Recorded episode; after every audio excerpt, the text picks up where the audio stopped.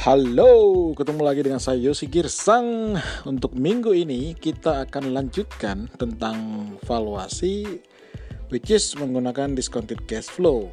Karena topik ini cukup panjang, jadi saya akan pecah ke beberapa bagian.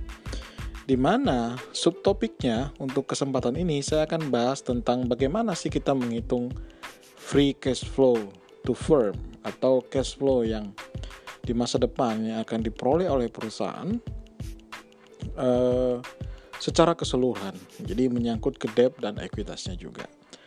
Nah, pertama, rumusnya sangat sebenarnya cukup simple. Yang pertama adalah kita harus mengetahui atau uh, menghitung free cash flow yang saat ini dulu gitu. Ya, bagaimana formulanya? Ya, formulanya tentu akan sama dengan kita menghitung sekarang dan mengestimasi ke depannya. Yang pertama kita harus tahu dulu revenues atau penjualan dari perusahaan yang mana.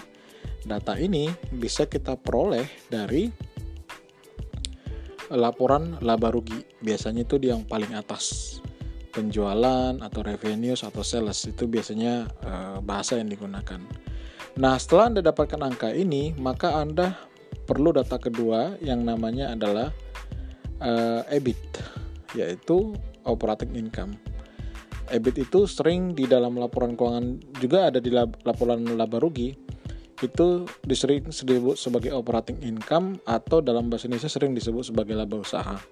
Jadi ketika revenues atau penjualan ya atau pendapatan itu sudah dikurangi dengan COGS atau beban pokok uh, untuk produksi kalau dia perlu barang uh, atau untuk service uh, kemudian atau yang hubungannya langsung ke COGS cost of goods sold istilahnya.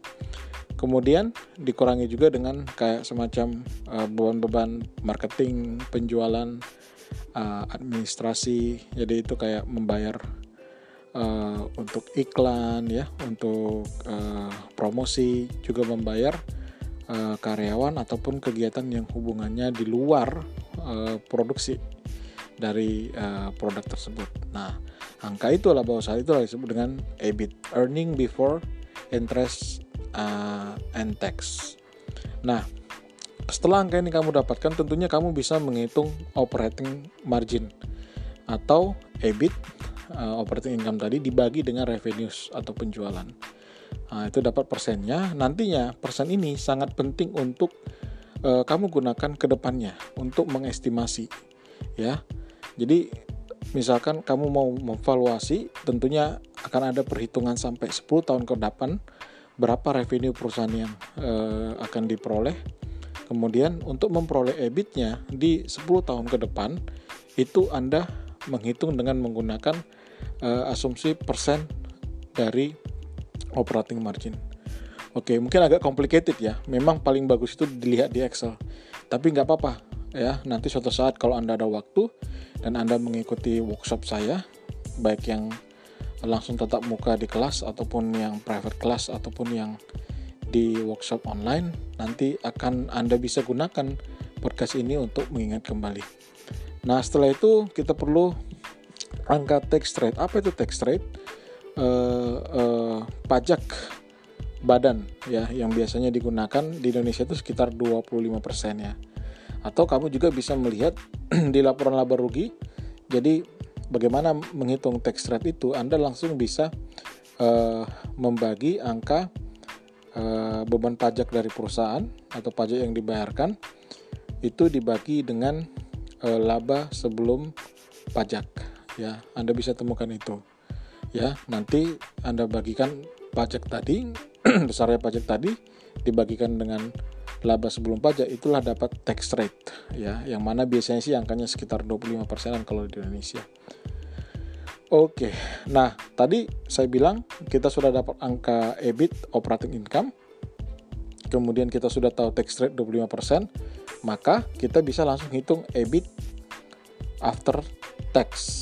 Jadi langsung EBIT dikali dengan kalau tadi misalkan 25 persen maka langsung dikali 25%. Dapatlah angka EBIT eh, earning before interest tapi sudah kita potong atau kita kali sorry kita kalikan dengan tax yang tadi 25%. Contohnya gini kalau misalkan nih contohnya ya uh, EBIT-nya itu adalah uh, 100 miliar maka dikalikan dengan uh, angka uh, apa tadi tax rate-nya satu kurang tax rate-nya maka dapatlah 0,75 dikali 100 miliar dapatlah EBIT-nya sebesar uh, EBIT dikali 1 kurang T itu sebesar berapa 775 miliar gitu. Nah, setelah itu kita juga perlu tahu berapa sih reinvestment karena kalau misalkan perusahaan itu akan growth, maka uh, supaya free cash supaya free cash flow ke depannya juga yang kita terima sebagai investor di perusahaan tersebut semakin bertumbuh, tentunya perusahaan perlu investment. Nah, berapa uh, rate reinvestmentnya? Itu juga bisa dihitung ya. Dihitung dari uh, sales to capital ratio ya. Itu berapa? Nanti itu akan dikurangkan dengan EBIT yang dikali 1 minus T tadi yang yang 75 miliar tadi. Nah dapatlah angka terakhirnya adalah free cash flow to firm. Nah gitu cara menghitungnya. Nah Kemudian kalau kita mau bikin uh, per tahunnya dari tahun pertama sampai tahun ke-10 untuk memperoleh free cash flow to firmnya, maka biasanya kita mengestimasi revenue dulu. Jadi revenue misalkan nih tahun ini dia 5 triliun, tahun depan berapa? Nah, bisa pendekatannya adalah kita melihat historical 10 tahun sebelumnya. Perusahaan itu berada di uh, siklus pertumbuhan atau di siklus stabil atau seperti apa. Kalau misalkan di 10 tahun terakhir ya rata-rata masih ada pertumbuhan 12%, contoh aja gitu ya. Maka kita bisa mengestimasi mungkin dalam 10 tahun ke depan dia masih ada beberapa tahun 12% sampai turun nanti ke uh, mungkin hanya di tahun ke-10 hanya sekitar 7%. Nah, itu dia bikin semakin karena perusahaan biasanya kalau kita lihat siklus perusahaan yang pertama adalah siklus kayak semacam startup. Pertama kali dia uh, berkembang kemudian dia growth dia semakin besar. Uh, kayak semacam uh, startup teknologi sekarang ya. Sekarang mungkin Gojek Grab itu dalam fase berkembang. Nah setelah itu dia akan masuk ke fase stabil ya. Mungkin dia masih berkembang tapi uh, perkembangannya tidak terlalu tinggi. Nah setelah itu dia mungkin baru masuk ke fase yang uh, resesi ataupun mu mulai drop ya. Mungkin contohnya kayak Yahoo ya yang uh, awalnya sudah stabil setelah itu mulai dikikis atau didisrupt oleh pemain-pemain baru di uh, sektor yang sama. Nah ini juga begitu, jadi misalkan tahun pertama dia 12% sampai tahun kelima kita masih yakin 12%, kemudian tahun ke-6 mungkin sudah mulai tinggal 11%, tahun ke-7 10%, tahun ke-8 9, sampai tahun ke-10 itu 7%, semakin turun. Nah, setelah itu masuk ke terminal. Terminal itu biasanya kita gunakan adalah angka yang sama dengan uh, risk free rate dari uh, perusahaan tersebut. Nanti saya akan jelaskan di topik yang lain juga. Jadi risk free rate itu adalah uh, semacam uh, apa namanya? rate yang digunakan di mana dianggap bahwa investasi yang dilakukan di uh, level risk free rate itu di negara tersebut uh, dengan risiko yang cukup rendah ataupun bisa dibilang free. Nah, di Indonesia biasanya cara menghitungnya adalah seperti kita uh, pertama cari dulu berapa tenor 10 tahun bond di Indonesia berapa rate-nya. Saat ini mungkin sekitar sekitar 7,3% di September 2019 ini. Kemudian kita kurangkan dengan spread antara Indonesia dengan US misalkan sebagai acuan dikurangi sekitar 2,6 persen kalau nggak salah. Jadi 7,3 dikurang 2,6 angkanya uh, angkanya mungkin sekitar 4, sekian ya 2,6 7,3 sekitar sekitar 4,7 nah itu terminal. Jadi terminal itu adalah di mana perusahaan itu sudah di fase yang stabil.